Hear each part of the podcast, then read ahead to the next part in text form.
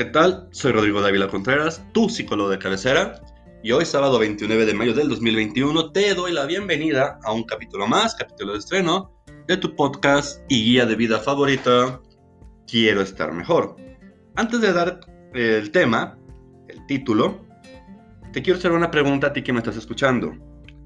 ¿Eres de los que postergan o dejan para después sus tareas, sus deberes, sus compromisos, obligaciones? Y los dejas después para hacer algo relativamente menos importante? Si tu respuesta fue sí, no te preocupes. No eres el único, no estás solo. Todos alguna vez lo hemos hecho y lo seguiremos haciendo. Es por eso que ahora sí te doy el tema del día de hoy. Procrastinar, el arte de postergar los deberes. Ese es el tema del día de hoy. Y como siempre, como cada sábado, también te doy la frase es la siguiente. Lo que los sabios hacen al principio, los tontos lo hacen al final. No quiero que te me ofendas ¿eh? con esta frase, la verdad es que se me hizo muy buena para lo que es el tema del día de hoy. Procrastinar es irresponsabilidad.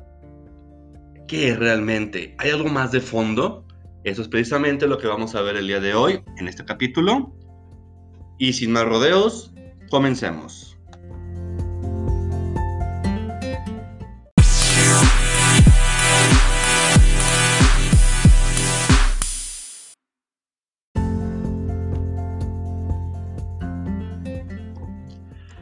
Esta palabra, procrastinar, está muy de moda en este siglo XXI. Todo el mundo la dice, todo el mundo la menciona, pero realmente, ¿qué es procrastinar? Es posponer o aplazar tareas, deberes y responsabilidades por otras actividades que nos resultan más gratificantes, pero son irrelevantes.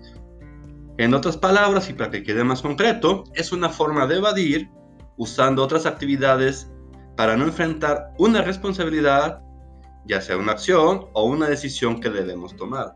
Esto es procrastinar. Como ya te dije, o sea, todos alguna vez lo hemos hecho, lo hemos pasado o conocemos a alguien. Pero te suelto esta pregunta rápido, esta bomba. ¿Esto de procrastinar es cuestión de holgazanería o hay algo más de fondo? ¿O es un estado de ánimo negativo o parte de estados de ánimo negativos? ¿Por qué te hago esta pregunta? Porque al final de cuentas tienes que saber que, que no es un defecto de carácter o no es una maldición misteriosa que de repente ha nacido en tu habilidad para administrar tu tiempo, sino una manera de enfrentar las emociones desafiantes o estados de ánimos negativos generados por ciertas tareas, como el aburrimiento, ansiedad, seguridad, la frustración, resentimiento, entre muchas otras. Digo, para no hacer la lista tan larga, estas son las que más me gustaron y pues la que yo creo que más fácilmente podemos pasar cualquiera de nosotros. Tú me estarás preguntando ahorita, ya Rodrigo, ok, pero ¿cómo está esto de que puede ser un estado de ánimo negativo? Bueno, te doy algunos motivos por el cual se llega a la conclusión o se cree que es más por estos estados negativos que por otra cosa. Cinco motivos realmente te voy a dar. Número uno, perfeccionismo y miedo al fracaso. Lo que estás tomando tú como imperfecto te puede causar un sentimiento de incompetencia que te anima a evitar la tarea. Perfeccionismo y miedo al fracaso. Número 2. Rabia e impaciencia. Cuando piensas que deberías de poder con todo y te encuentras con tus límites, que todos tenemos límites, te puede aparecer una sensación de impotencia, precipitando tu enfado y la consecuente pérdida de tiempo que conlleva. Obviamente pues, te enojas y por enojarte, por el enfado, pierdes tiempo. Número dos, rabia e impaciencia. Número tres, necesidad de sentirse aceptado por los demás. Cuando actúas en base a la aceptación, cuando tú actúas en base a la aceptación que obtienes de los demás y tratas de quedar bien con todos, obviamente tú irás postergando tus propias actividades con tal de cumplir con los que otros te piden. Esto es la necesidad de sentirse aceptado por los demás. Número cuatro, sentirse saturado.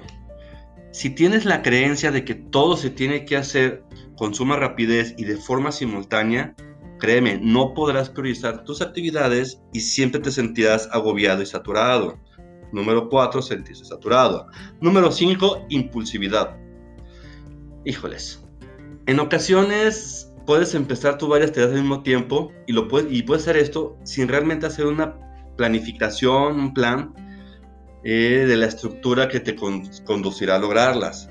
Esto es cuando quieres empezar tantas cosas al mismo tiempo que no sabes a cuál darle prioridad, no sabes cómo organizarte. ¿Por qué? Porque te gana impulsividad. Número 5. Antes de continuar, te quiero recordar que ya está disponible la, la cuenta de YouTube, la página de YouTube. Nos encuentras como Quiero Estar Mejor, donde todos los martes subo los videos, mismos videos que subo los jueves a Facebook. Para recordarte de una vez que también tengo la página de Facebook, nos encuentras como Capacitación y Superación Integral. Espero tu like y nos puedas seguir, por favor. Y en YouTube, por favor, no olviden compartir y darle me gusta para que esto pueda llegar a más gente. Y si yo te dijera que hay un método comprobado científicamente para que tú, que me estás escuchando, dejes de procrastinar, y ojo, ¿eh? esto lo avala la ciencia. Cuatro métodos. Número uno, plantea las metas en pequeñas metas de acuerdo al principio del progreso. ¿Qué quiere decir esto? Que tú tienes que dividir una tarea grande en tareas más pequeñas y así podrás aumentar tu productividad. Número dos, fija fechas de entrega en promedio. Cuando tú indicas las fechas de entrega en días reales, ayudas a conectar, digamos, tu yo del futuro con tu yo del presente. Y ya sabes qué fechas tienes que hacerlas, o más bien entregarlas. Número 3. No es un maratón. Cuando tú empieces algo, recuerda esto. Es mejor trabajar por ratos en vez de sesiones tipo maratones. Te doy este tip, este consejo, por un decir. Trabaja por un periodo de 52 minutos y con un descanso de 17 minutos. Trabajar un rato, descansar otro rato. trabajar un rato, descansar otro rato. Y número 4, el estrés te está saboteando. En pocas palabras, tómate un respiro. Cuando sientas que el estrés se está apoderando de ti, prefiero decir, me tomo un respiro, unos minutos, me voy a descansar, a tomar aire, tomar refresco, no sé. Tomarse un respiro y ya después volver al trabajo. Estos fueron los cuatro métodos para dejar de procrastinar. Y a continuación vamos con lo que es la retrospectiva, la retroalimentación y las conclusiones. Muchas gracias.